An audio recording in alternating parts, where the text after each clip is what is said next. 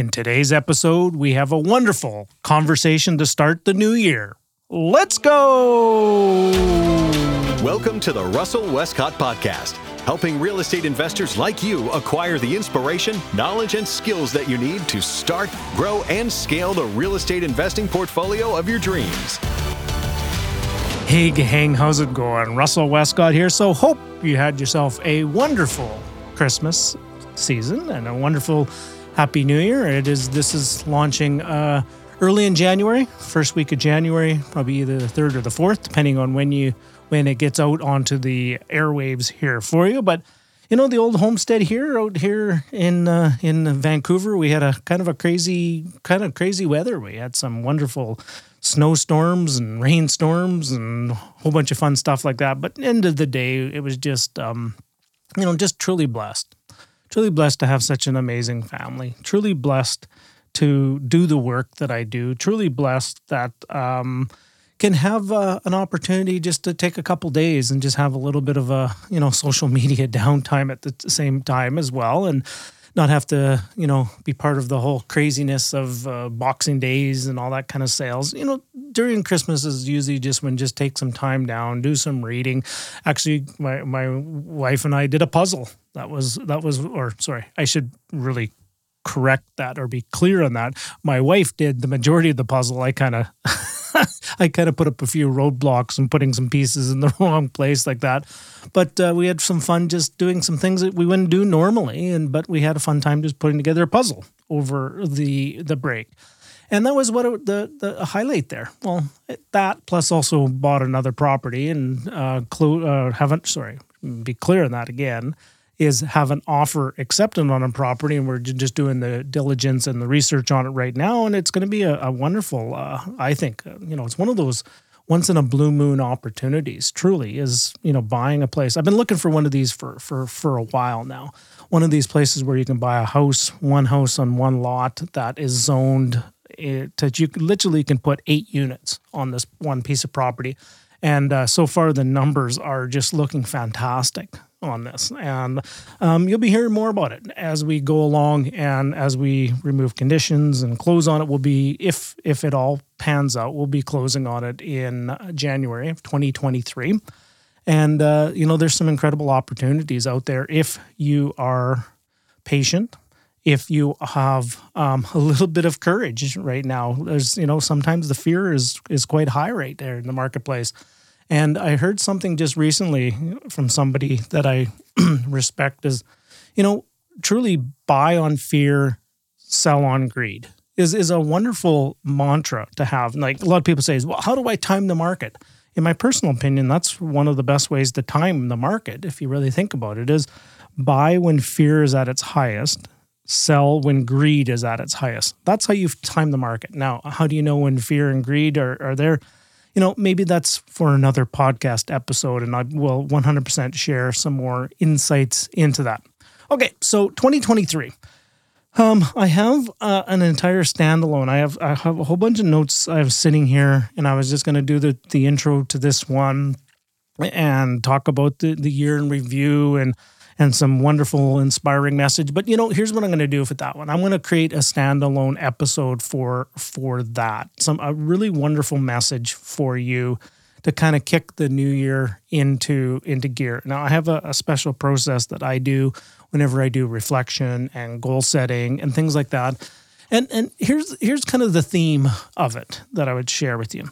Um, a lot of us we're seeing an awful lot of you know out there in the marketplace. You see an awful lot of mindset and manifesting and you know meditating and thinking and planning and all those kind of things. And don't get me wrong those those things in an absence of doing nothing those are amazing 100% amazing.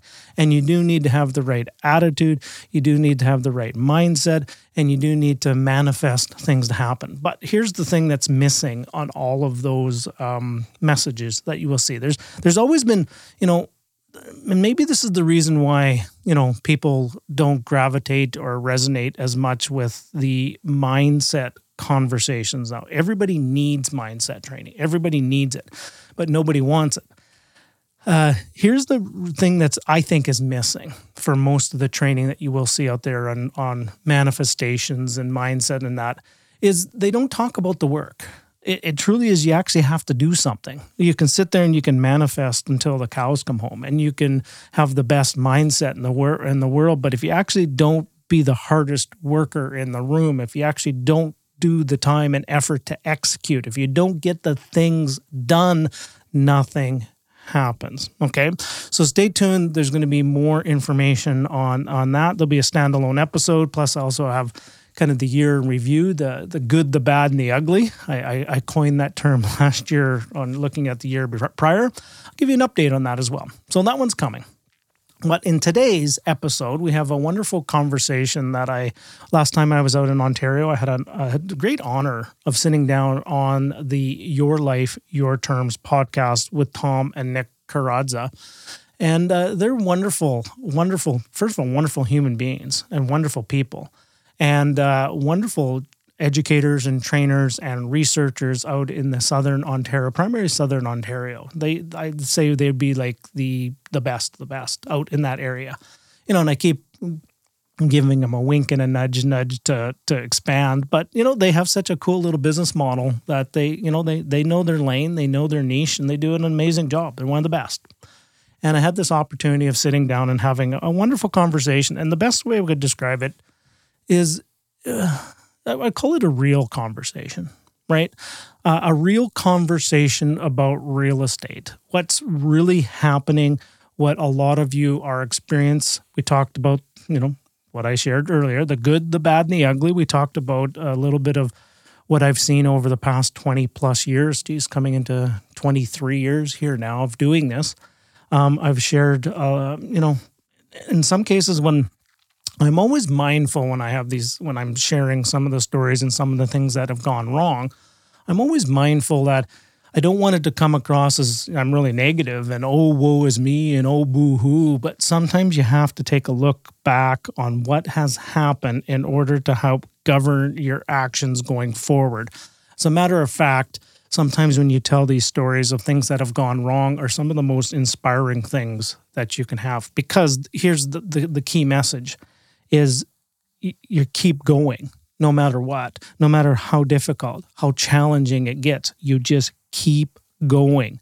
That is one of the most inspiring things possible is facing the challenges, facing them head on. And I dive into some things that I've things that I've landmines I've stepped on and you know things that I've completely messed up on and mistakes that I've made and but the key message is even going through all those things, just keep at it. Just keep going.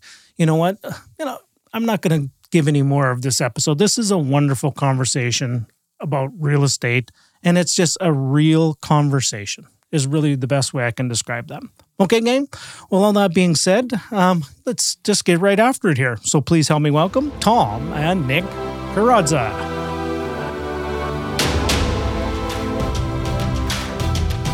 Okay, we are live with my little brother, Nicholas Karadza, and Russell Westcott. And it's a pleasure to have Russell here because I think, Nick, we were just talking about uh, 10 years ago or 15 years ago. I just feel like I have heard Russell in my ear at some point on a CD somewhere where he was talking about real estate. I couldn't even tell you exactly what specific the to- topic was, but I'll tell you the impression that you left on me was that you took this stuff very seriously and you had a real balanced viewpoint on what real estate was and wasn't.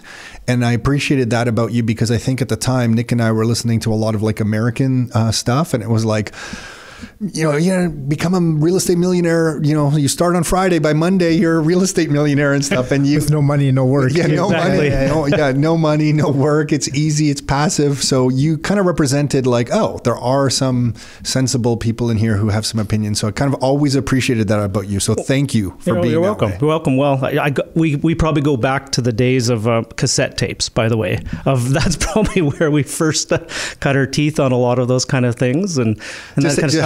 And and just you, you saying that it's flashing me back to I bought some cassette tape Yeah. tapes from Robert Allen. Yes. In a box for five thousand dollars. The box came to my porch. My my my my my dear wife thankfully let me spend this money on this box. And I remember listening to all the tapes about real estate. I'm like, oh, I kind of like already know a lot of this stuff, and some of the stuff in Canada I don't think applies. But there was one tape that where he explained how to do public speaking. And to this day, it was some of the best tips I've ever received were from this box of real estate Yep. tapes. Yep. That was this little subsection of cassette tapes. Yep. And I had to buy a, a, a like a a boombox or whatever you call them from Zellers to play the cassette tapes because my Honda Civic at the time it didn't have power windows and it didn't have cassette uh, cassette player. So I had to buy like a boombox. And is that what you call those? Boombox? Yep. Yeah, something like that. Yeah, yeah. Man, are we ever dating ourselves? Boom boxes, Zellers, Yeah. Honda Civics, and then my friend, tapes. and I would play them, and then my friends would come in when we go for lunch because I was uh, back then I was working in tech, and You'd have to move the boombox. yeah, and they're like, "What are you listening to?" I'm like, "Oh, never mind. You just don't don't don't worry about that kind of stuff." Or some I would tell, and they're just like, "You're completely crazy. Like you work in the tech industry, and you're talking to me about Hamilton cash flow. Like, have you lost your mind?" you know.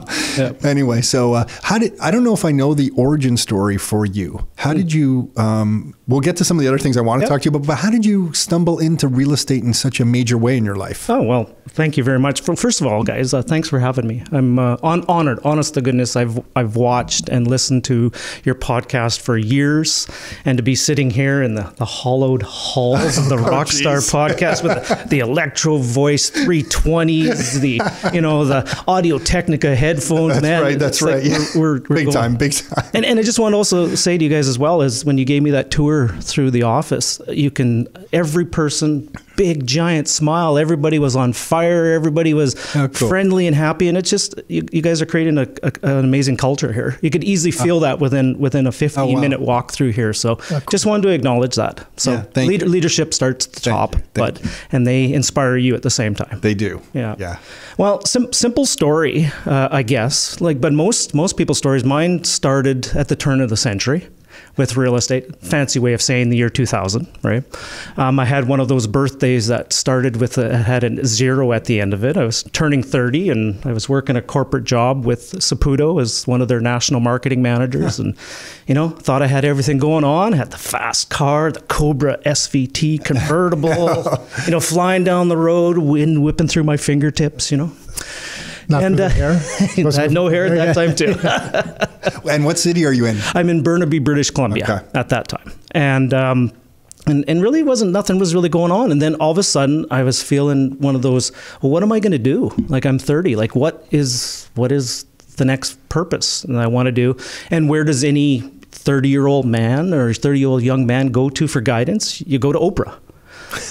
and I was watching an episode of Oprah, and I saw Robert Kiyosaki on it, and he talked about this concept called passive income and cash flow and all this kind of stuff. And so I picked up Rich Dad Poor Dad.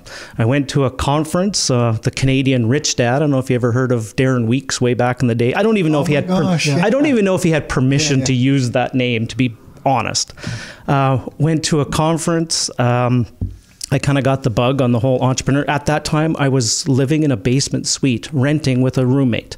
I'd never bought a property in my life, and I grew up in a mobile home in Saskatchewan over the years. So, dove headfirst into all the rich dad stuff, and the Real Estate Riches book by Dolph de Roos really kind of stuck. And then at that time, I met Don Campbell. And I learned how to, from a cassette tape, I learned how to analyze properties. And was that REIN already running at that REIN time? was running at that time, and uh, it would have been. I bought my first place in um, fall of 2002. So I took a, a year and a half to kind of just educate and learn the process, and bought my first place in Edmonton, Alberta. I was living in Vancouver, bought my first place in Edmonton in 2002, and you know, just I've transacted more than 100 places over the years and have written books, multiple co-authored of multiple books, have you know, delivered over 1200 live stage presentations over Oh, the wow. years and and I just I I enjoy helping others. And I'm in a point now in my career where I'm starting to give back all the things that I've learned over the years to then help the next generation of people just coming into this business because I think there's some some like what you guys are providing there's some uh, leadership that's required to help people out. There's a lot of people that are just five years or less in this business, and they have only seen one market condition, straight up and zero percent interest. Yeah. And, buy, uh, buy anything uh, at any time, and automatically it, it works. Yeah. Yeah. Right? Yeah. Yeah. or or you meet them at an event and they're sitting there, they're all de- dejected, and they're going, "Oh, it's been three months." And I haven't made a hundred thousand dollars yet. What is wrong with real estate? It's over. like honestly, the cycle should it should be three to five years to make a hundred thousand dollars. It shouldn't be you know in months. In It our old years. offices, uh, so not where you're sitting here today, Yeah. but in our old offices, some people would come in and tell us we didn't understand real estate. They're like, you don't understand how to make um, real estate money fast. Like you guys don't know how to, to do it the fast way. And over the years, we've always been kind of told that. And I think because of our own family story of almost losing everything in the 90s, we were like, yeah, we kind of like the way we're doing it right now, and we're just going to stick with this way. Yep. Slow, steady, boring. but over the years, I'm sure you've had people throw jabs at Oh. you saying, you know, you're not into the latest craze or you don't really know how to make money quick, Russell. Well, I, I took a, a path, and I, I once I got the the the bug of real estate, I went for about a five year stretch where I bought about a property a month for five years Wow. straight, on average, not every and month. So you were raising the money. I was raising the capital, I was doing joint ventures, raising money. I was, you know, ego was getting out of control. I'm on stage, you know, I'm sharing everything. Here's what I'm buying here, here's what I'm buying there. And it just, you know, and, and I, I, uh, I joke and I say, it sounds very impressive, you know, a property It a does, month for does, five years. yeah. But it was the stupidest thing I could have ever done.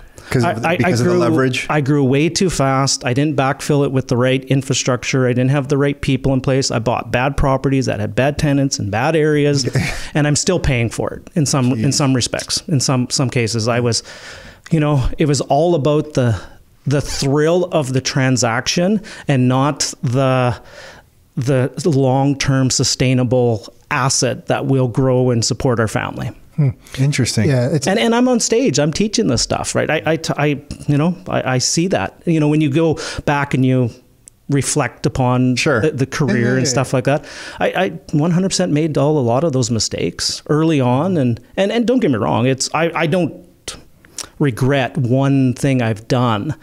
Uh, most people actually are fear and don't do anything. I went the opposite Totally. direction. I went too fast, too quick, too far, and then um, and then you have to just scale it back and you find out what what your lane is and what you do best. Yeah, but it's interesting you can share that. I think openly with people, whereas a lot of people that even take that path, they'll con- can continue down. You know, they'll have a difficulty saying that maybe I should have done it a different way because in real estate, I think often in, in the investing world it's often you know well how many properties do you have? And it's always about how many doors how many properties.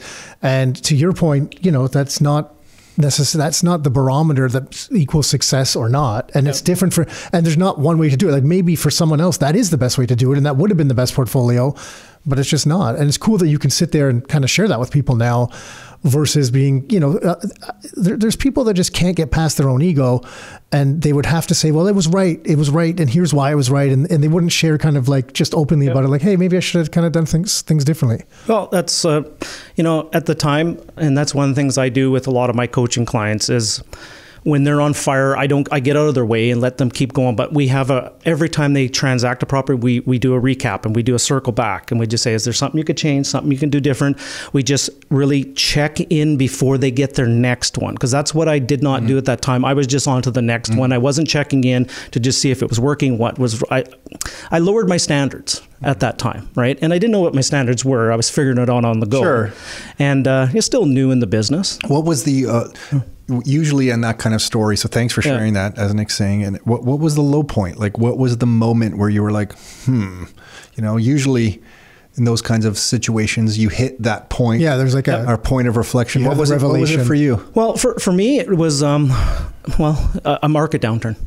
So was l- running really fast. The market was taking care of everything for us. It was going up in some mar- in some years it was going up 74% year over year. wow. It was it was fixing all the issues. that was Alberta Yeah, this was Alberta, Alberta, yeah. in, Remember- in the 2004, Oh, so that was like the oil 2006. runs. That was that era. You remember those times Yes. it was it was crazy. It was ridiculous. Yeah. I remember some of our tenants leaving Hamilton to go work Yeah. in uh, Alberta. They're like, screw this place. yeah, people were coming into events and they were, you know, it was really high. Egos were really high. And the best analogy I used was the market went to Vegas and they went on a it went on a bender. and then the bender ended and you have to come back home with a hangover and you got to get back to work right so the time for me and i can almost remember it i think it was it was either 2007 i think it was 2008 august 2008 and the headline in the paper said the real estate market finally starts cooling off and that was 2008 and in some cases the market has not recovered since i have bought properties at that time that are still not the price i paid for them 15 years later Wow. Right. And so so to answer your question, what was the moment? Was the moment when the market turned, the tide went out, some tenants left, and my rents were at fourteen hundred, and I had to rent them for a thousand in order to keep somebody in. And then when the cash flow got extremely tight, you don't have a lot of money to throw at the properties in between tenancies. It gets a little bit more run down. You then take a pet the next time. It gets a little bit more run down, and it's a slippery slope right? It's a really slippery slope where it that's where I'm very mindful of pauses in marketplace. As long mm-hmm. as there's still some fundamentals to backstop it before it starts taking off again is that I'm just very mindful. And I started advising some of my clients in February of 2021 to start being paying attention to Ontario and British Columbia. It might be time to pull some chips off the table in Ontario and BC. Get rid of your dogs. You're going to have no problem, like your dog properties, not your woof woof yeah. dogs. Get rid of your and dog. every real estate yep. investor has a dog property or two yep. that just drives you up the wall. And and the analogy I use is there's in everybody's portfolio, there's 20% of your portfolio is 80% of the pain in the ass and and what is your 20% that and that was a perfect time to start maybe fixing them up getting some tenants out maybe getting tenants up ra- raising rents and then selling it at that time. And then pull your chips off the table there and then move it into back to the Alberta marketplace. Because I was seeing the fundamentals start to take off again in Alberta at that time.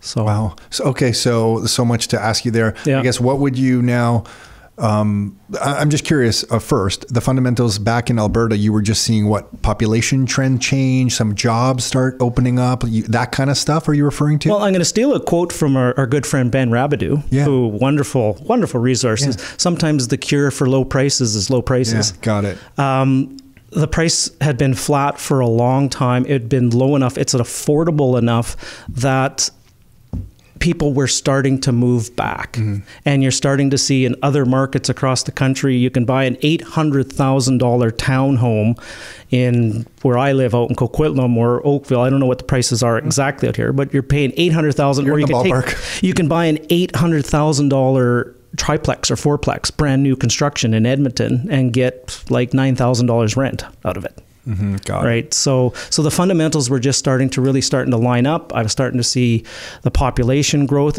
The Alberta government, um, whether you align with their philosophy or not, was just getting extremely aggressive marketing come to Alberta. And that's something I said they should have been doing for a long mm-hmm, time. Mm-hmm. Like there's there's you know, there's no land transfer taxes. There's no PST. There's they pay a buck forty for a liter of gasoline. Liquor taxes are low. If you rented a hotel room, you're paying like eighty bucks a night. It's just it's just they yeah, just very affordable. Russell's an advertising. Yeah. I think the Tourism Board of Alberta yeah. and the Investment Council of Alberta has sent Russell here yeah. on some. Well, like, we saw when COVID hit, like they, because of cost of living, or I mean, not just because of that, but one of the reasons then flexibility. Alberta was a huge benefactor yep. of that, and then also on the East Coast. Yep. Right, a lot East of Coast people too. moved out to yep. the Atlantic uh, Atlantic provinces as well, um, and they're still working for Toronto companies. I myself, like our family, knows about four different people that are in that situation. They come back once a month for a few days, and, and yep. that's it. And, and you've seen it with the real estate prices and the demand in, in primarily in those two areas in, in Canada.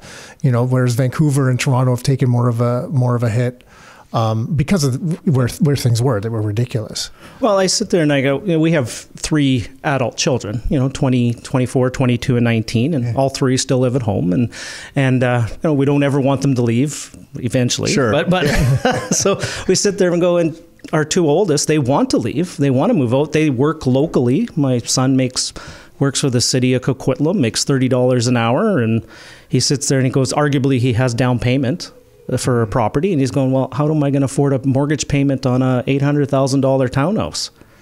And they're going, we just can't afford it on a thirty dollar an hour job, right?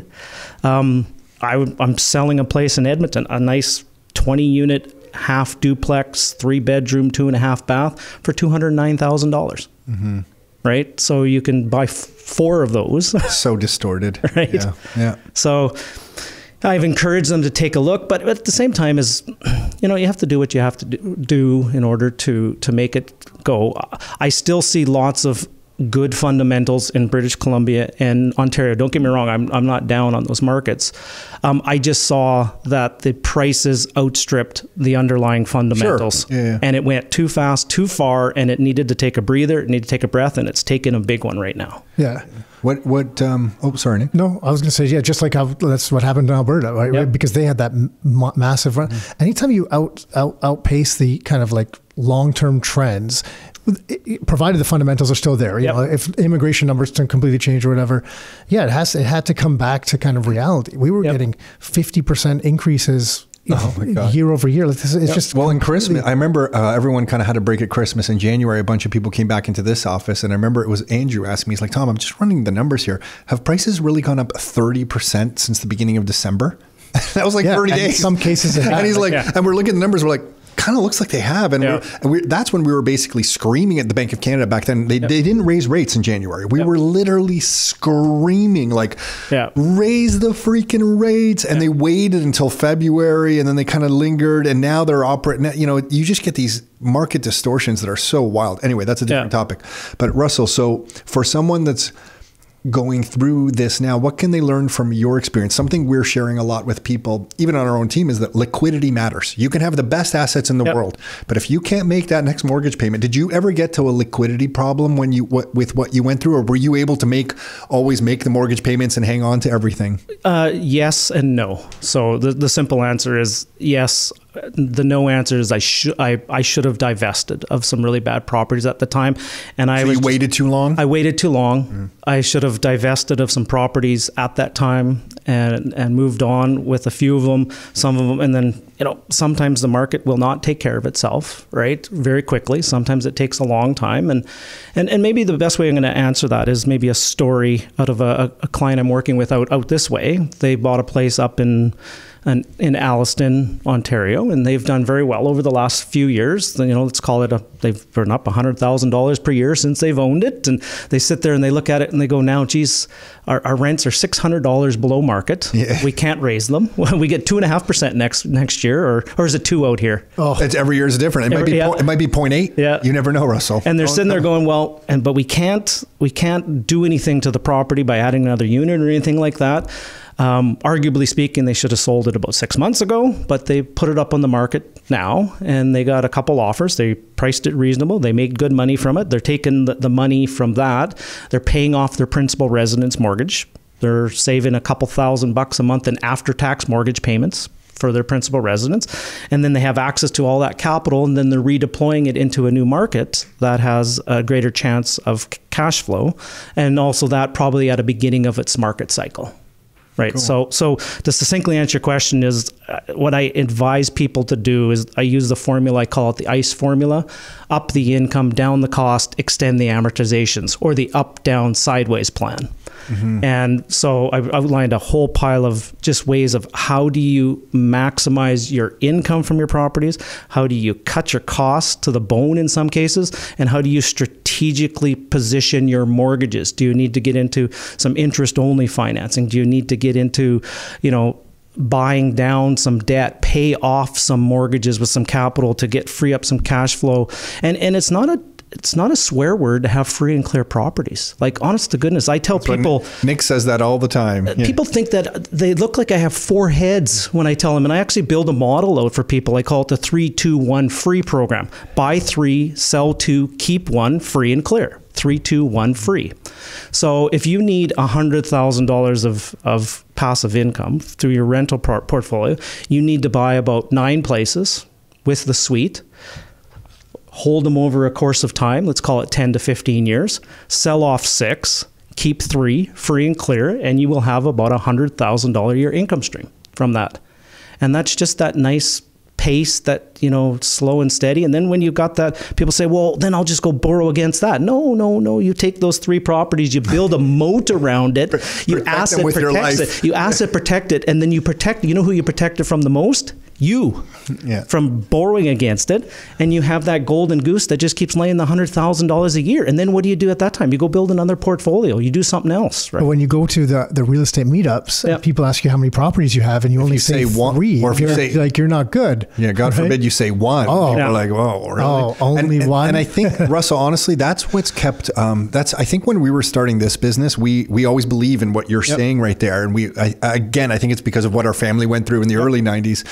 And when people would ask us these questions, I think we always felt a little bit like, oh, you're kind of judging us based on the doors or properties that we own instead of how much leverage did you didn't ask me like I, I noticed that you didn't ask me how much leverage I have Yep. and how much ca- ma- monthly cash flow I have in my pocket.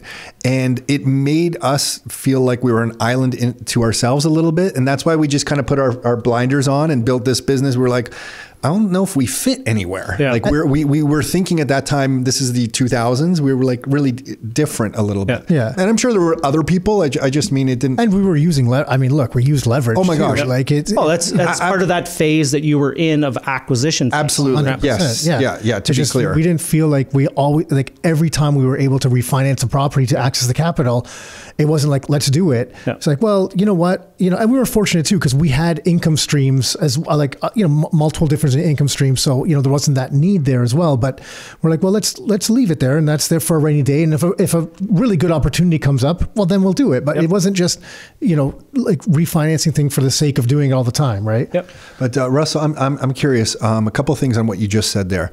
First is what is one of your favorite ways to control expenses? Uh, do, uh, you probably have one thing or two things that come to mind or something when you talk to people. And the second question I have after that question is when why did you do you think and you reflect back did you not sell the properties sooner? You know, you said you held on Yep. to some properties. What was it? Was that just well? What what what was it? Yeah, if you I'll, reflect I'll, I'll answer the second one Okay. first. Is and really upon self-reflection, it was a, an insecurity to admit that something didn't work, Mm-hmm. and and I 100% I am open and authentic about telling that that I would. Damn it! I'm going to make this work. Yeah, yeah. I'm going to keep doing this. I'm going to make this work. Damn it! I teach this stuff. I'm going to beat it, right? But it was just an insecurity to to tell people that this asset that we bought did not perform what we thought. The market turned. This is what it is. Unfortunately, I've done everything I can for the last seven years. It's time to sell. But I had an insecurity of being able to have that conversation and uh, insecurity. and Maybe I wasn't tough enough. I, I didn't have the, you know, I didn't have the courage enough to have that difficult conversation. And uh, because I'm a people pleaser, right? Sometimes you want to sit there and you always want everything to go well. And I got these people into it, and damn it, I'm going to just keep working until it it works itself out. And that really was what it came down to, as opposed to just sitting there going, "Here's what it is. Here's the the, the truth about it."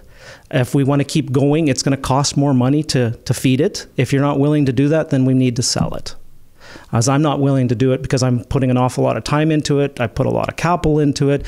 It's going to cost more money to keep hanging on to it. It's going to cost a lot more time.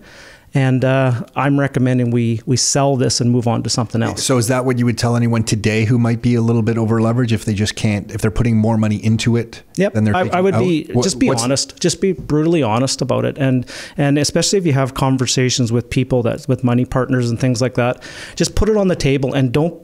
You know, it's not a sign of failure if you have to go back to an investor to to potentially that they have to re up with some more capital and things like that. It's it's not a sign of failure, but if nobody's willing to do that, you have to, time move, to on. move on. It's time to move on, right? It's, I guess out in the what do they call it out? Uh, either got a, a cut a fish or cut bait is a, an Atlantic term, yeah. right? So Okay, so we so thought- that's one, and then so the cost cutting. Yeah. Um, it's it's not just any one thing. It's it's it's everything, and and the main thing I tell people is to start paying attention, because during really good times we actually get a little bit complacent.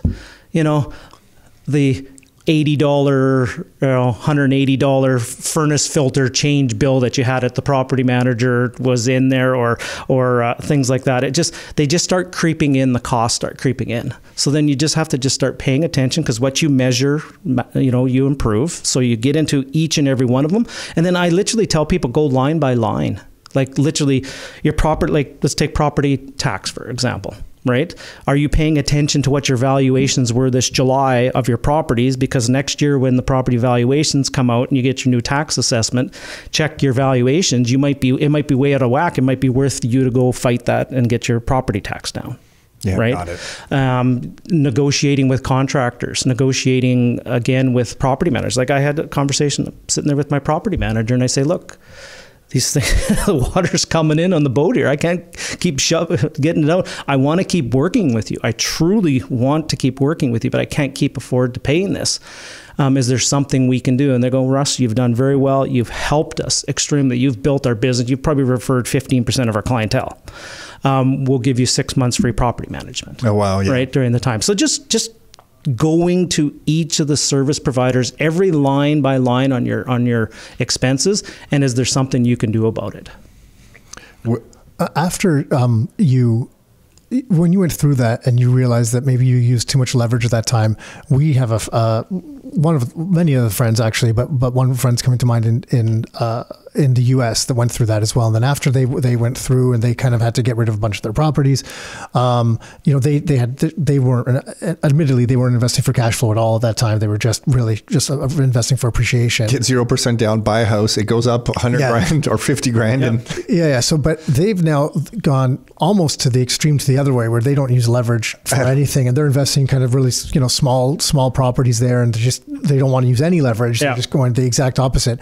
I'm curious where you you're at now, because you mentioned something before too, just well, at acquisition phase. Yeah. Like us too, when we were younger, we're like, well, yeah, I mean, can I give you five dollars and give me a property? Like, you know, I'll leverage whatever you want. So I'm just curious, as you've gone through that that stage, and as well as your stages of life, where do you sit with that yeah. type of stuff now? Where I sit with that now is, um, so I go back to so the mistakes I made was I bought a lot of properties in bad areas with bad tenant profiles and just kind of ran didn't just ran numbers didn't really kind of take that take um, the next yeah, step yeah. forward. So so the the two models that I do now is I buy new, like I we build new purpose built rental properties is what we do, and more importantly is we sorry multi like multi residential multi okay yeah house with suite. You call them duplexes out here, side by side, side by sides with suites, and then front and backs. And okay, just, so it's like Lego. Yeah. two to eight units, typically. Something it's typically like two to sixteen. To sixteen. Okay. Yeah, yeah, and depending on the land positions and the lots and gotcha. stuff like that.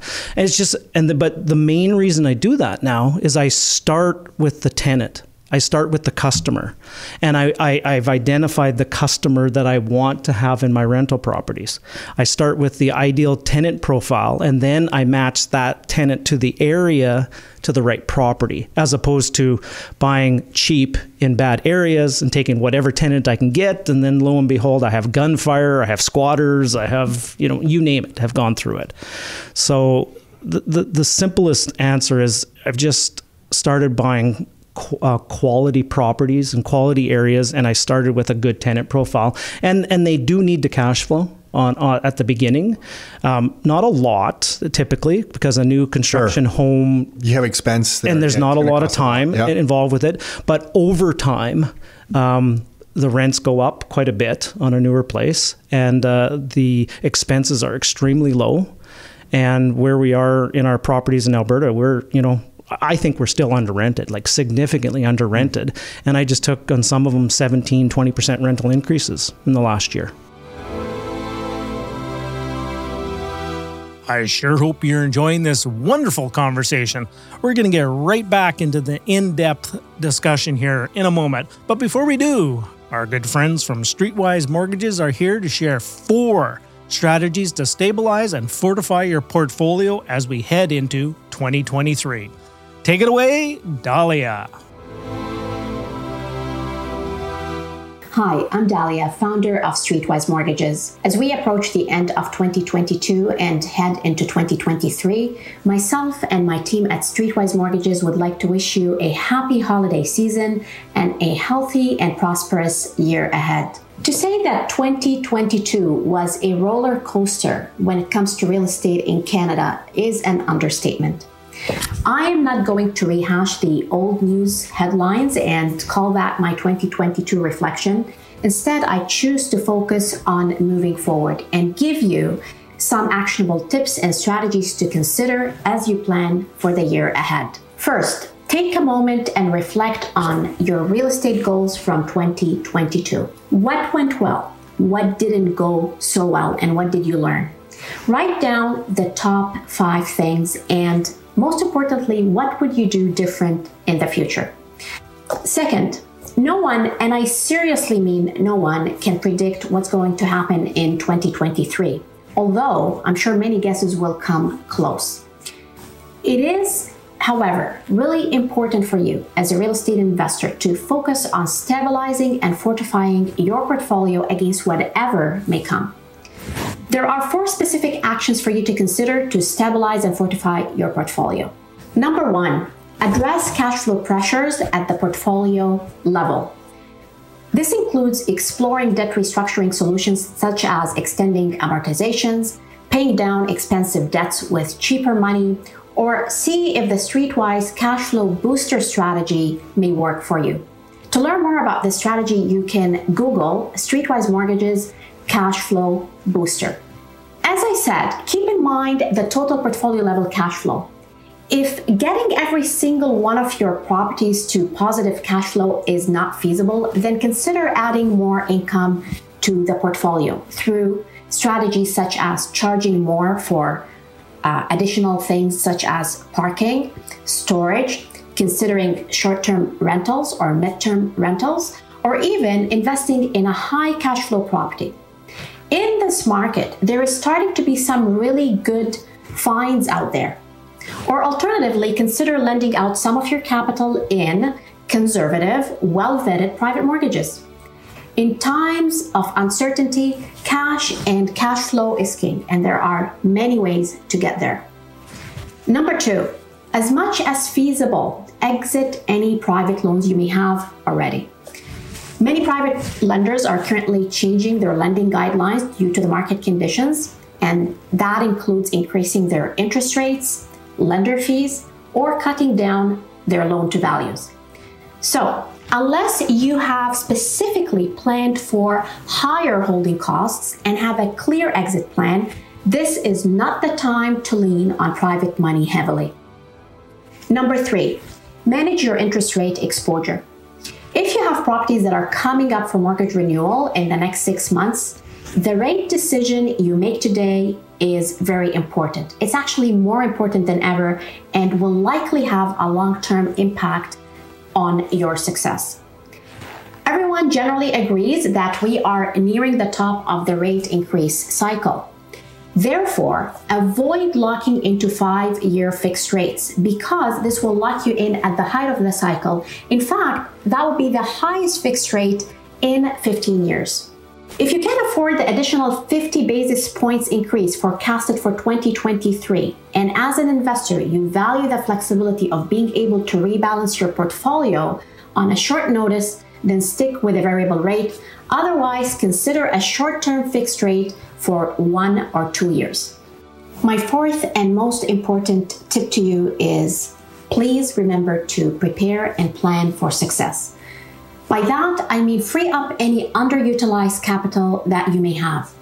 Yes, this capital can be used to weather a storm, however, it will be very handy and will serve you well to jump on opportunities that this market will present.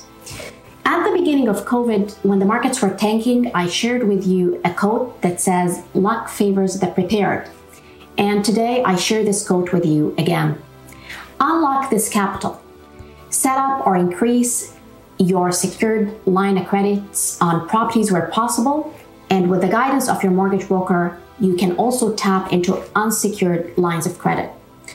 I also invite you to encourage your joint venture partners to do the same and to also get them mortgage ready.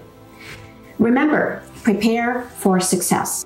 As always, my team and I are here to help you make 2023 your best year ever in real estate. Reach out to update or create your customized financing roadmap and to incorporate the four actions into your 2023 plans. Contact us at info at streetwisemortgages.com to book your planning session and get your customized complimentary financing roadmap. Right. Uh, there's so so much that you shared there. Well, why in Alberta do you think you're under rented there? You just think that it has a more of an upside. The econ, everything yeah. is going right now for Alberta. Well, two things. So number one is, uh, I, I, go back to the to the tenant. What can they afford to pay? And and by and large, people in Alberta make more money. They keep more money because of the tax implications. So their rent to um, income ratios are in line. But I mainly just look at it from a standpoint as and I'll take Edmonton and Hamilton as an example. I would say fairly similar kind of cities. One has about half a million, one's a million plus. Definitely right? offended one of them. right. Yeah, yeah, someone got pissed off right yeah, there. I think, but, I think but, no, we kind of agree. We kind of agree. We kind of agree. But yeah, you pissed off someone. Uh, yeah, but, but but one has Connor McDavid, just for the record. Exactly. well, I got a cool analogy I like to share with you about the, the Canadian economy. When, but we'll talk okay. about that right. later. Um, so so here's the thing, and I was just chatting with a, a guy yesterday, and he was telling me that and I was at his place. It was a 1950s duplex, and they're getting thirty-eight to forty-two hundred dollars for all all in with everything. Um, for a brand new place in Edmonton, we're pushing maybe thirty-two, hmm. like brand new. Like I'm talking new car smell. Yeah, wow. When they move in, and I sit there and I go, there's there should not be a six to eight hundred dollar difference between Hamilton and Edmonton at this time, yeah. right? And and one of the reasons being is we can go on a different tangent here, but um, rent control in Ontario is every rent control market I've ever been into, distorts the rents the, are ridiculous. It distorts the market. It, it 100% doesn't. And I don't know why these tenant advocacy groups they want rent control. They, they don't, don't, understand economics, Russell. They by putting rent under- control in, you've actually hamstrung the tenants. In a free market economy like Alberta, rents are lower, and you have to compete with the other uh, other players in the market. I think basic economics should be taught in grade school and throughout yeah. high school because you're right. We get these advocacy groups that just don't understand how a free market yeah. works. So then when they layer in regulations on a market, the distortions that come from those regulations, they don't understand what's happening because they don't understand the free market. You kind of have to understand a basic understanding of a free market, yep. and then maybe layer in a regulation or two. Yep. But I feel like so many people don't understand the free market, yep. and then just start throwing in regulations everywhere, and uh, you get a Frankenstein economy. Or, or maybe even better would be instead of a regulation, maybe an over an oversight, like sure. an overseer, I, exactly, like the the landlord and tenant tribunal. On, on your point earlier, yeah. though, something you said there's really interesting that you're building this stuff new um, we we've kind of we weren't in the position to build new. Definitely not when we started. But what we figured is like we'll play in the starter home market category, but we'll position ourselves in the higher end of that band. Yep. And that got us the tenant that we wanted. Yep. So like we would play in starter home market because that was very liquid. Yep. We always were thinking worst case, what if we need to sell? Yep. So we're like, okay, that's a very liquid piece of the real estate market, but let's play in the higher segment of it because it gets us the the tenant that we want, just like you're talking yep. about. So that's kind of the way we we we did that. And then something else that you said is really interesting about like getting the kinds of tenants that you want. We had a lawyer once approach us with a property, and the numbers looked amazing. Nick, you're going to know the story I'm, I'm, I'm mentioning, and they're like, we looked at the address, and. Uh, and we said, "Oh my gosh! Like you definitely don't want to buy that property. Like you want good homes in good areas. Yep. You, he, but the numbers were amazing. Yep. You know, and many real estate investors, like everyone's done at some point, the numbers look good, and you buy. Like you were, we've all kind of we did we did yeah, that overpaid for a property. Yeah, we like, numbers look numbers great. look good. Wait a second, we have to renovate this whole thing. um, but, um, but, we were like, don't get the, you're you're going to get people with no bank accounts. You're going to get cash rent. You're going to have to be chasing people. It's going to be slightly even dangerous.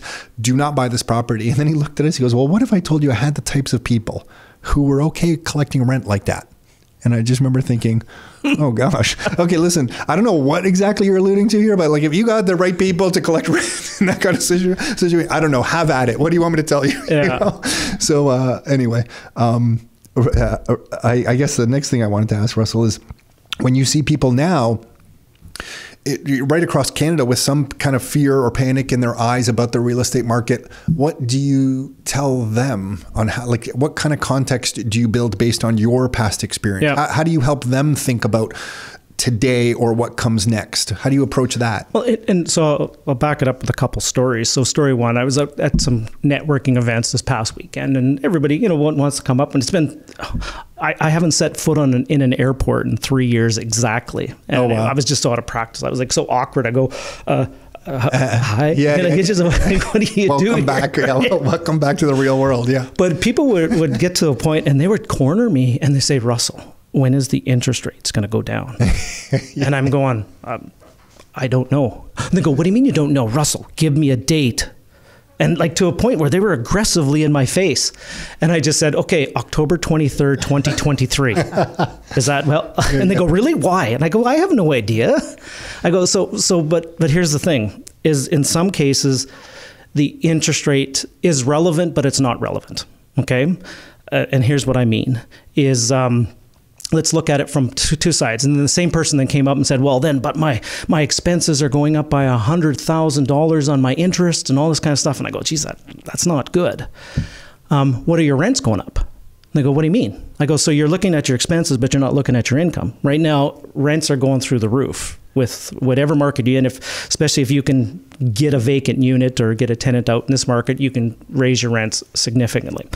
So the comment I was telling people is okay, and I broke it down into three kind of phases short term, medium term, long term. Short term, I'm concerned. Like, be concerned. Be very concerned right now that you need to get through this. You need to have cash on hand. Either it's cash or credit. You need some access to capital.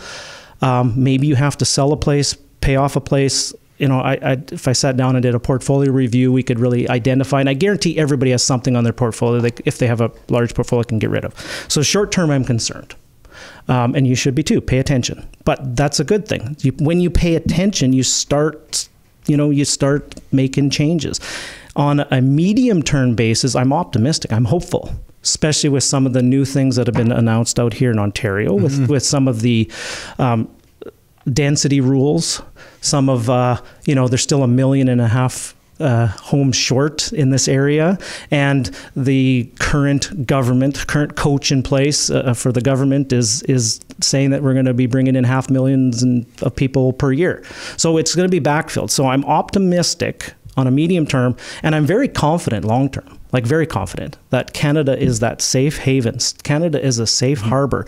In the world market, Canada is seen as that friendly place to mm-hmm. come to and we have an awful lot of things that the world wants right now and i just we just need to as a business entrepreneur I love that side. That's exactly how I feel. That's exactly as a it. business entrepreneur it, it, it just hurts me to know that we have things that people want to buy and we don't want to sell it to. That was going to be so. That was going to be my question to you while while you were saying that. But you, you finished up. I was like, as an investor in the Alberta market, Yeah. doesn't How it frustrate frustrating. the Oh my heck out of you that we don't invest in our energy sector? Well, here, here, and I'll give you the analogy. And you brought up Connor McDavid earlier.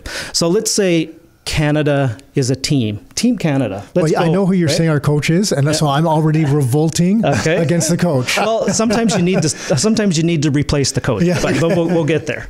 So, so you have um, you have a, a team, Team Canada, and it's made up of all players across different positions. Everybody's got your stay-at-home defenseman, you got your backup goalies, you got your wingers, you got your scorers, and you have a superstar that's out there right now.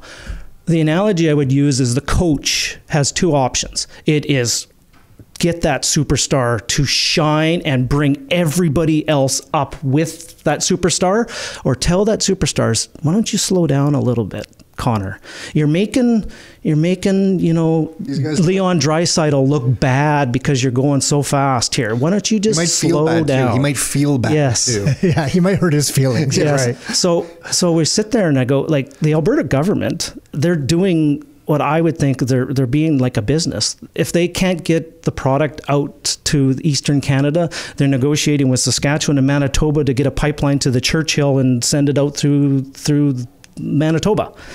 They're trying to be proactive to just do to, to the business and, and when you're especially you know, we have what the world needs. We have food, fuel, fertilizer, fresh water, Everything. forestry, Everything. future tech, and family friendly values.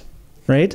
We have the I call the seven Fs that the world requires, and why aren't we as a country, as a team, being a reliable source of affordable all of that to the world if not first to our own to our own what about to our own people? Like why to for canada to have a housing shortage with as much land we have is, is just beyond me for number one. For canada to have a food inflation with the heartland that we have for canada to have fuel prices higher than anywhere we're paying $2.20 some cents a liter out in bc like for just for even our own populace. Like what they're doing in alberta is the alberta government is sitting there going okay let's make money let's sell our goods and services to the world that needs it Well, and then slow down right there. Yeah. Let's make money. Yes. Let's let's earn more than we spend. They had Russell. a slow down. Slow your roll, sir. Okay. Slow your roll. Okay.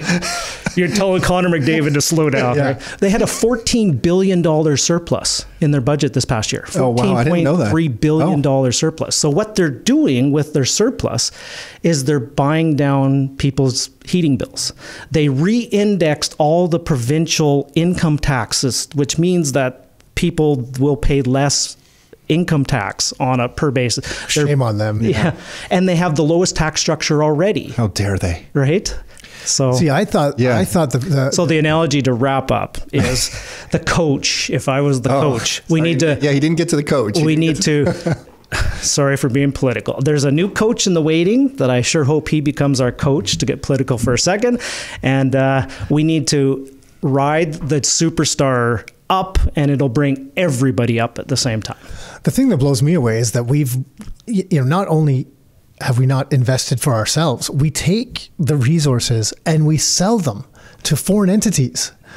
and then they take the goods and they process them and then sell them back to us as finished products. Yeah. Like it's like this whole thing is so backwards. And, and on the energy sector, it's, it's hilarious that no one talks about it. Like you know, people still look at you know the the, the oil in um, Alberta is just just like evil thing. But you, but for some reason, no one equates you know pumping oil in, in Saudi to putting on a ship and shipping it over to Canada. They think that's like a green a green process Oh, or something. the millions of barrels that we import. Well, we is- take yeah. we, we take our old some old lumber and we ship it over to England. I think you know was this uh, were we talking about this or someone else? We ship it over to England i i in wood pellets Mm-hmm. and they burn it as fuel, and that's considered green energy. It was like some environment they were getting. It was a company that was getting massive positive scores on their ESG rating, but it came out they were like a UK company that was cutting down pristine forests in in eastern Canada Yeah. and turning it all into pellets and burning. burning. Well, that's you, you hit the nail on the head. Is uh,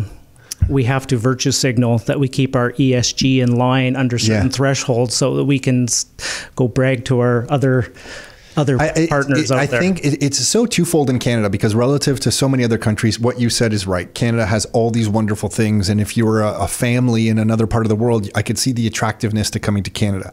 But then when you've been here for some time, you can sound negative on the country because you see how easy Yep. some of the things are to fix. Nick and I looked at a stat, Russell, the other day that in Ontario, per capita, Nick, was it Ontario or Canada data? The the hospital the hospital hospital beds? beds. It was broken up. I think we were looking at Ontario one. Okay, okay. So don't hold us to this. I think it was Ontario. I can't remember, but we spend out of the 30 countries that they they um, they surveyed, including like Germany and Sweden. And all Yeah, these- so then it would have been Australia. it probably would have been Canada. I guess it was that. Canada. yeah, out of thirty, we were twenty nine, wasn't there? Something. Yeah, yeah. and We spend the most per capita Yeah. On hospital beds and doctors, and on those two categories, we were like 28th and 23rd. And I'm like, how And, can and the we number spend- of beds. Like, yeah, on number of beds for we were like 28th. I think doctors Yeah. per thousand people was like we were 23rd or something like that. I'm like, how are we spending the number one amount per capita on healthcare? Yeah. But and we're not getting the fifth place on some of these things. We're getting like we're in the 20s. Yeah. Like wh- what are we doing? So anyway, Yeah, it just uh, you know really the just need to get back to basics, like you know wants versus needs in many respects, right? Mm-hmm. And we just need to get back to you know affordable housing, affordable fuel, affordable you know fuel and energy, affordable food, and uh, affordable healthcare, right? Well, so look, sorry. Um, Yeah, go ahead. I, I didn't know. So this goes back to investing. So does it come back to? Because you were talking about investing, you're like, well, everyone's looking for hundred thousand dollars in three months or the one year, and you know, so three to five years it should take, and and I, we agree with you.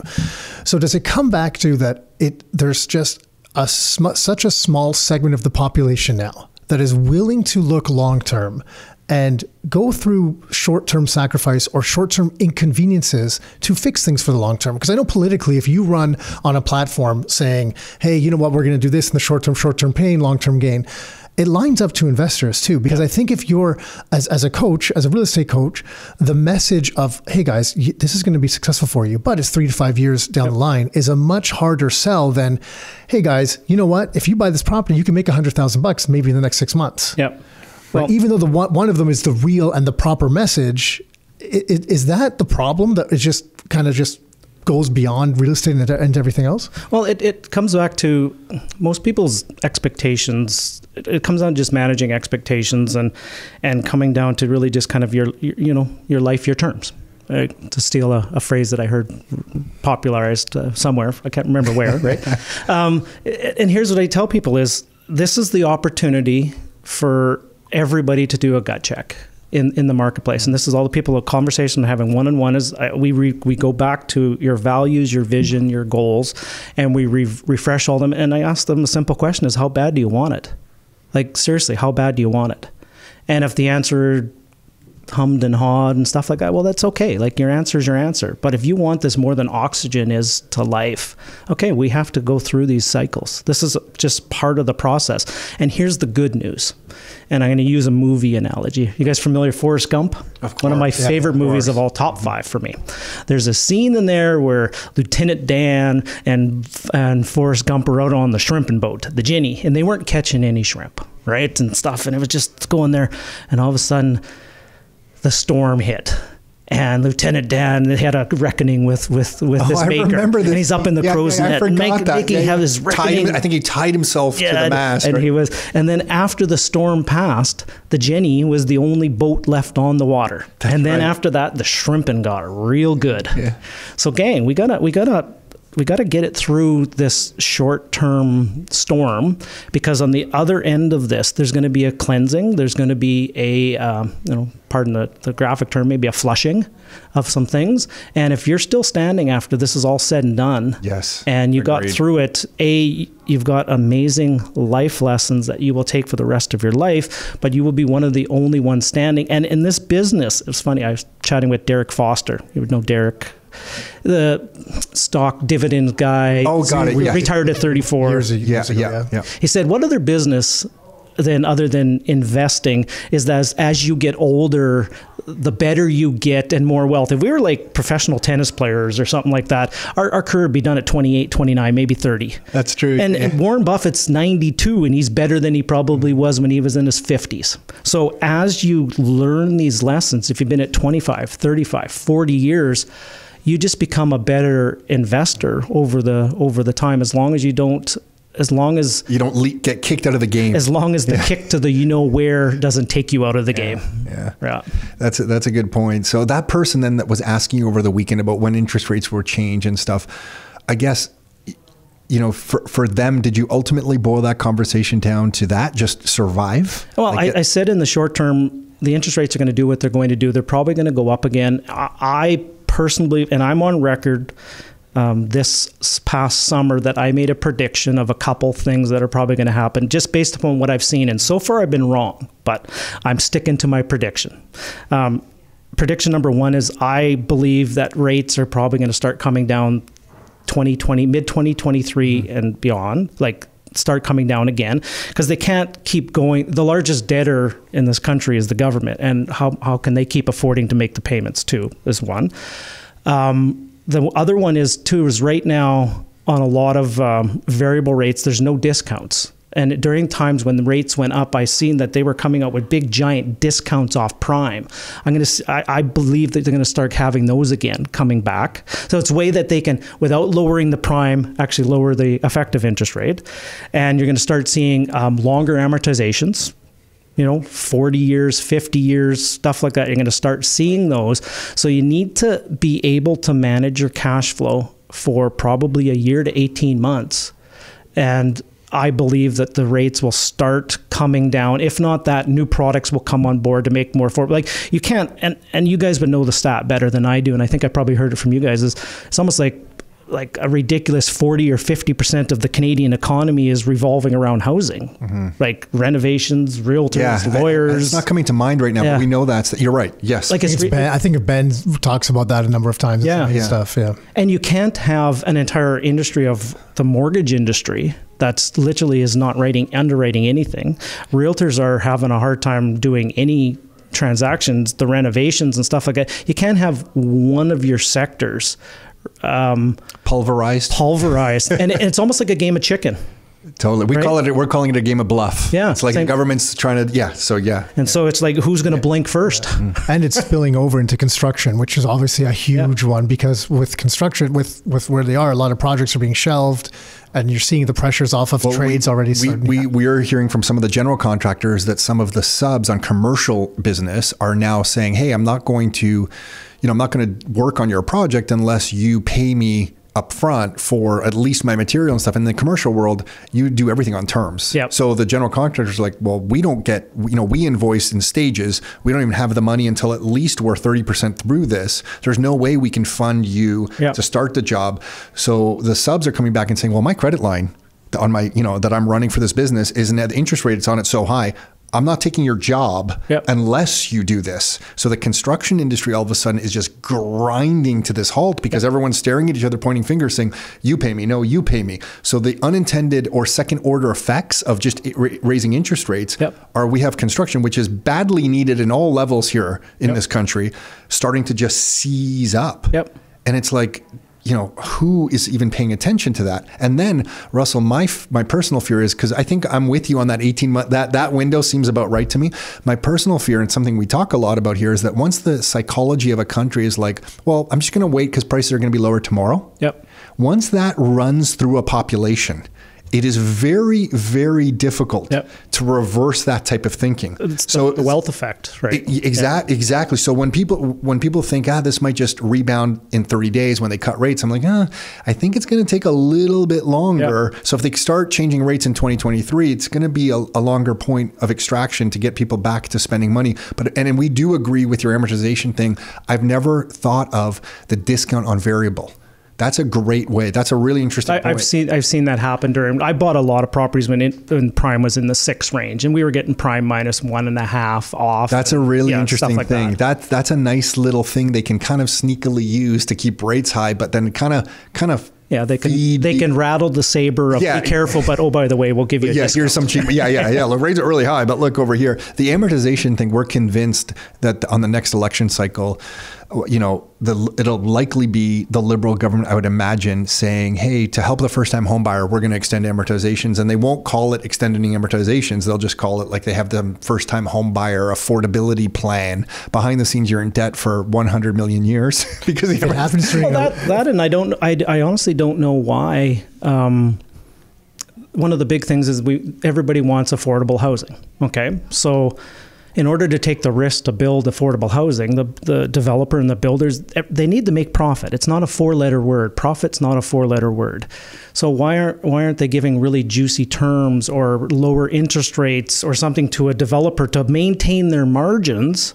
A developer would love to be able to provide affordable housing. But I can't afford to build an affordable housing unit unless I get some subsidies or I get a better terms or I get interest mm-hmm. free for a little bit or something, right? It just shows the challenges of, of, of trying to manipulate a country with one monetary policy. Yep. Like for so long, you know, for a long period of time, maybe it made sense to continue to have low rates in Alberta. Yep. For example, there was a depressed market for a long period of time and prices hadn't been coming up and you were looking to attract capital and attract labor force there and that type of stuff. But in the in, in an area like Toronto or Vancouver, we didn't need them. No. You know, like they were they were too long for too was- long. it was very gasoline. obvious. yeah, it was a, it was a problem. Like you know, so so you're right. You don't There think needs prices to is going to go higher? Watch this. We'll drop rates even more. yeah. Well, one of the things is, and one of the things I'm just, I'm, I'm very mindful and I'm paying attention, and I haven't seen it yet, especially out here in Ontario. I would be a little bit more bearish if I was starting to see a whole bunch of listings come on the market, and if the market was starting to be flooded with listings, then I would be, gang, let's pay attention to this. But right now, so it's prices are Toronto's- always yeah. We're two and a half months of yeah, single prices are always sticky on the way down. So there's a whole bunch of people that had their property probably for sale, and they say, "Oh, well, I'm not going to get that ridiculous price. They'll just pull it off, and we'll just sit, we'll sit tight for a bit." Um, the listing inventories are not growing. That's one of the things I saw at Alberta at the time when it started turning. Properties were being put on, the inventory was growing, and all that kind of stuff. So just be mindful of your your supply and your demand in your areas, and that's why I'm hopeful and confident out here in Ontario in the market is there's backstops to it mm-hmm. for the population, the shortage Yeah, of housing, yeah. and and you know people need to still live and Yeah, well, and there work. is an actual need for, Yeah. for housing. It wasn't just a want. You're right. And and and uh, for anyone listening, I guess what Russ was saying is that that part that's a key indicator for us, like months of inventory, which we're sitting on. Condo market in Toronto is like three and a half months. Single family homes like two and a half months. That's still low inventory. It's not until you get to like six months or higher Yeah. that it really starts changing the pricing mechanisms in the market. Well, the one thing that I am paying attention to, and it's just because of conversations I've been having with people, is um, what I call the speculator pre-sale condo buyers that bought a place for 800 thinking they're going to flip it on assignment for a million when it closes. And I think there's more out there than, than we know. I, I had a conversation with a person that had four of them, and her plan was to buy one, and they were staggered four over the time. She had a big giant deposit on each of them. She was going to flip the one and take the one from the other, and then just keep rolling it in. And she she could not she would not be able to sell her first one for what she has a contract on it for. Yeah, I think I, think you're right, 100, percent especially in the condo market, and we saw that in. Um, I, I even remember that in the, I guess, late 80s, early 90s when they were in that crash. Um, I specifically remember around Square One because when I started looking for properties, I, whenever I was 20 or something, I started looking at the condo prices there, and I looked back on them and I'm like, wow, these things really. th- That's that's the segment of the market that time, and there was more overbuilding at that time too. But a lot of these things are have been uh, gobbled up by people that with not too much intention to close, Yeah. or maybe they were okay closing for a period of time, but they don't have the ability to close Yeah. now because of the new cost. So that I, I agree is going to be Well, interesting. then and then even you, if you dive deeper into it, and so then the conversation is, oh, oh dear, are you able to close? Well, if I did, it would be probably another three thousand dollars negative cash flow, or, or I've just made that number up. On top of if they already had a portfolio that was been squeezed, all of a sudden now you add this, uh, this Yeah. another albatross, an alligator around your neck. Something's got to give. Like, yeah, I, th- I think if we see when we see when or if we see weakness with inventory, I think it Yep. comes. I, I I think that's going to be a driver from the condo market first for sure, just because the the numbers Yeah, there. and it's something to just pay attention. It could that could be the canary in the coal mine Mm-hmm. to just be very mindful of. So far, not seeing it, but I, I'm you know just be be vigilant is what I would say. uh, Russell, you're going to uh, you're going to be around this earth for many more years, Yes. decades. what uh, what do you think you want when you reflect back on your life? What do you want people to think about? Do you feel right now? And I know Hmm. that can change.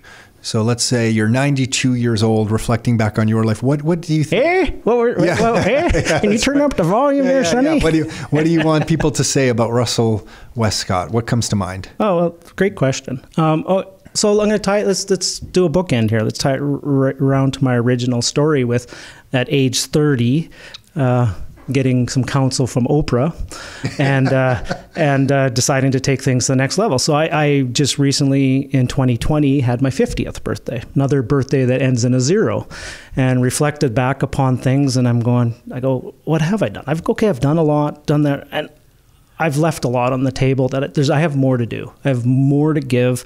And at that time it was late November, it was right around this time, um, in 2020, and I wrote down a goal. It scared the crap out of me, and I have no idea how I'm going to do it, but I'm committed to doing it. And the goal I said was I'm going to help 1 million people, 1 million real estate investors with the tools and resources to help them buy one more property then it's an example and an exercise I get people to walk through is what is one more property wor- worth to you? Like if somebody said, "Tell me your last property you bought. Bought it for four hundred thousand. Here's the rent," and then I walk it through. Let's say fifteen years, you had it free and clear, and it went and it didn't go up in value. You have a four hundred thousand dollar asset that probably generates, you know, four thousand dollars in net income to you. So one property is worth four hundred thousand, and four thousand times twelve is Cool. almost fifty grand right? So one more property to you is is worth 400,000 and 50 grand. Would you like to have a tool and resource to help you buy one more? And that's my goal is to help that level and help that many people with tools and resources to just buy one more place. Very cool. That 50 grand in 15 years might not be able to buy you much, but Well, it'll be inflation protected. Yeah, it'll yeah. be inflation protected. Yeah, yeah, yeah. Well, if it's if it's attached to the rent, you know, you'll get your you'll get your one and one point seven percent. Okay, so then I got I got one more for you, then Russell. Uh, so you know, we often say, "Hey, you're never going to time the market. Get in. You know, look at the numbers, income, and stop talking to me about the price. What's Yep. the income? What are my carrying costs? My risk is the interest rate. Let's analyze the global macroeconomy to see if we can control that. What are my income and what are my expenses? And then hang on for dear life because it's going to be a ride. It's not going to be straight up. It is going to be a ride. I think now people are starting to understand that. When someone hears your message today, what what could you tell them to say get started today and this isn't coming from like a sales point of view I, I Yep. you know but like because right now people might say oh russell i'm just gonna you know i'm just gonna hold off uh, you know what what would what would be something Yep. Would or, or would it or, or sorry or, or would it be yeah hold off for a little bit what would you tell someone today about getting that one uh, Yeah. first property or one more property So, so I'm going to tell a story and to succinctly answer it. I'm going to say is I would suggest get some help from somebody who's been through this. Don't go alone. Like that's one of the biggest mistakes I made too is hiding. You know, going alone. I know better. Oh, And really? Not, Yeah, not, yeah. it was one of the mistakes I made early too. Was um, I, I went to events all over the country. I learned from Dan Kennedy's and Ron LeGrand's. I kept learning, and then all of a sudden I became the known person on stage, and I, I stopped doing what was got me my success. Ah, so lean more into your coaching, lean more into your training, lean more into your learning. super valuable So that's the first thing I'd say. And then uh, the story I'm going to share is um, make sure the assets that you're buying, and I'll tell it with a story of a, a client of mine in Calgary. He's buying a flip project in Calgary. And he, I can't remember what he paid for it, but he got it on a decent price through a wholesaler. He took four weeks to, he took some time off work and he did his own work. He, his fiance borrowed the money and they used her as the private money, paid her the private money fee, has the realtor, and he got an offer within the first weekend. He's going to make about 20 or 30 grand, give or take, after, after it's all said and done. But he did it for the experience. But I wouldn't let him do it unless he had two backup plans if that flip didn't work. So backup plan number one is if you can't do it, can you refinance it and get a tier one lender on it? And can you then rent it out and still cash flow if you need to wait a few more months and even a year or two? And he said, absolutely. And then the backup plan after that is, would you guys want to move into it? And they say, absolutely, we would definitely move it. So they had two backup plans. And then so he got into it with the right intention. He did it for the experience and he had two backup plans. And then after that, I gave him the blessing and I said, you know, go forth. There, there are opportunities out there all the time. And no matter whatever the market conditions are, whether it's recession, rapid growth, there's always a market to add value. If you're adding value to the system, adding value to the chain, you are recession proof. Mm-hmm. Agreed. Great, uh, great stuff. So, Russell, where can people find more about you? What are you up to? Tell us. Well, the simplest way, the, the hub of everything is russellwestcott.com.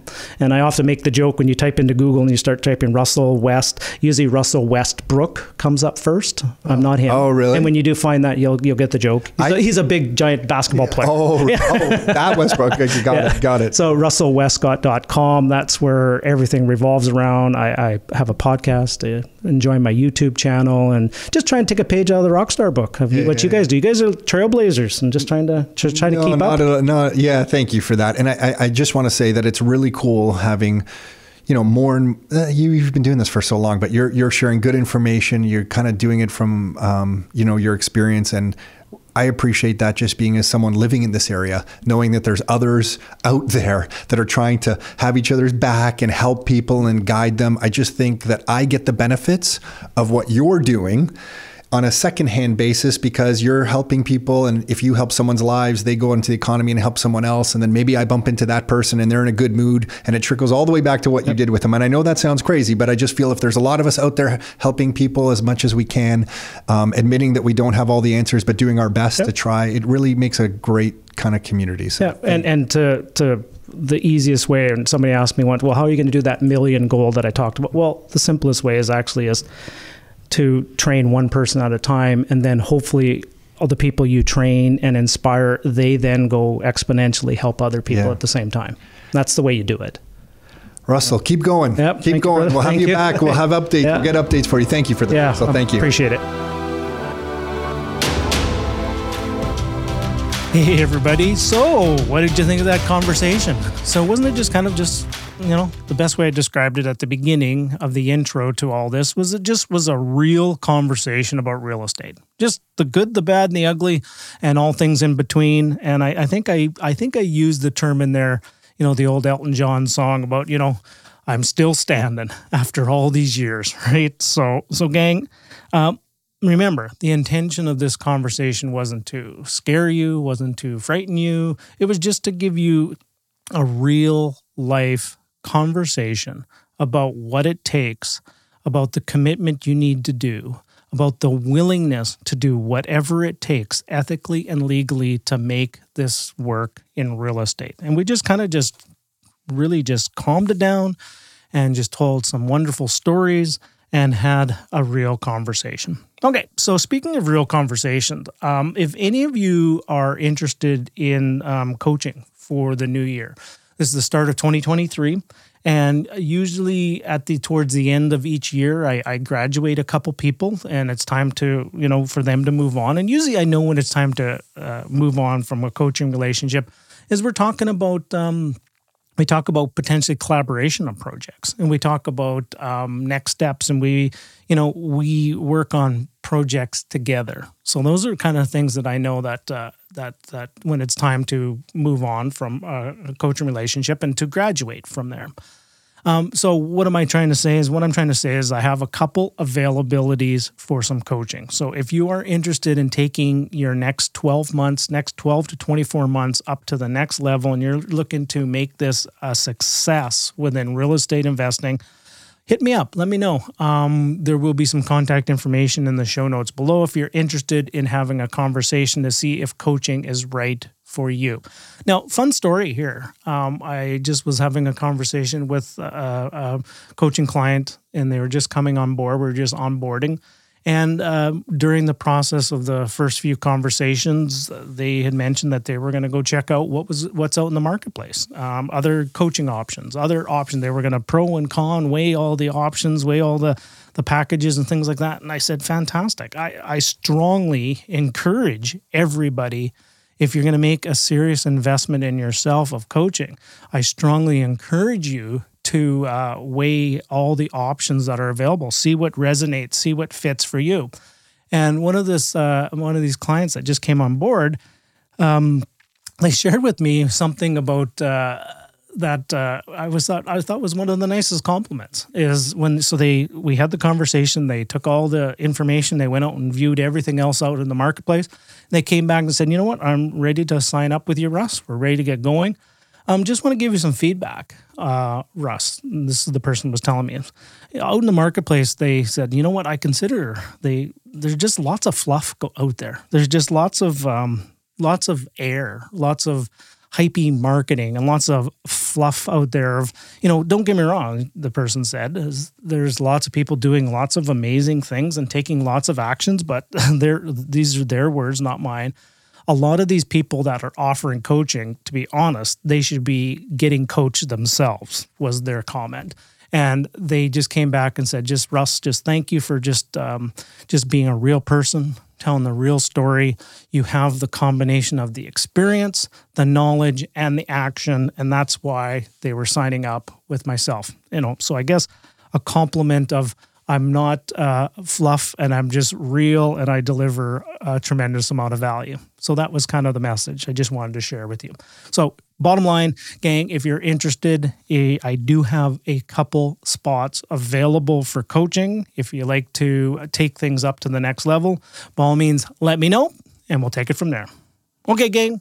With all that being said, lots of big things planned for 2023 with the podcast. Some really cool guests that are coming up, some really cool information, some deep dive. If you've seen, if you've been part of my podcast for the past 135 or so episodes, you ain't seen nothing yet.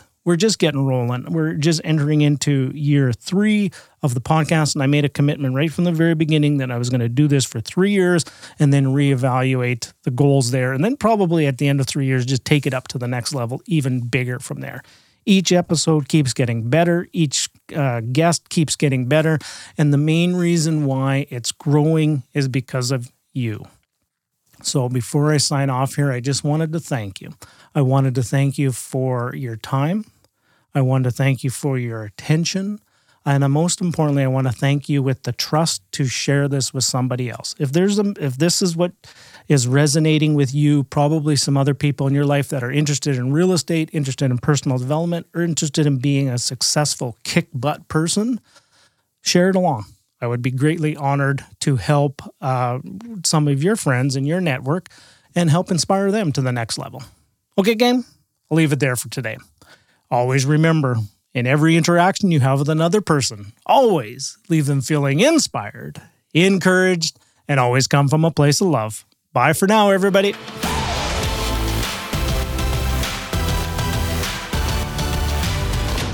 Thank you for listening to the Russell Westcott Podcast. Before you run off, could you do us one final favor? Wherever you're listening to this episode, we encourage you to leave a review, share with your friends, and subscribe so you can receive the latest episode to keep you feeling inspired and encouraged for the entire week. Visit www.russellwestcott.com for more information, support resources, and upcoming speaking engagements near you. Bye for now.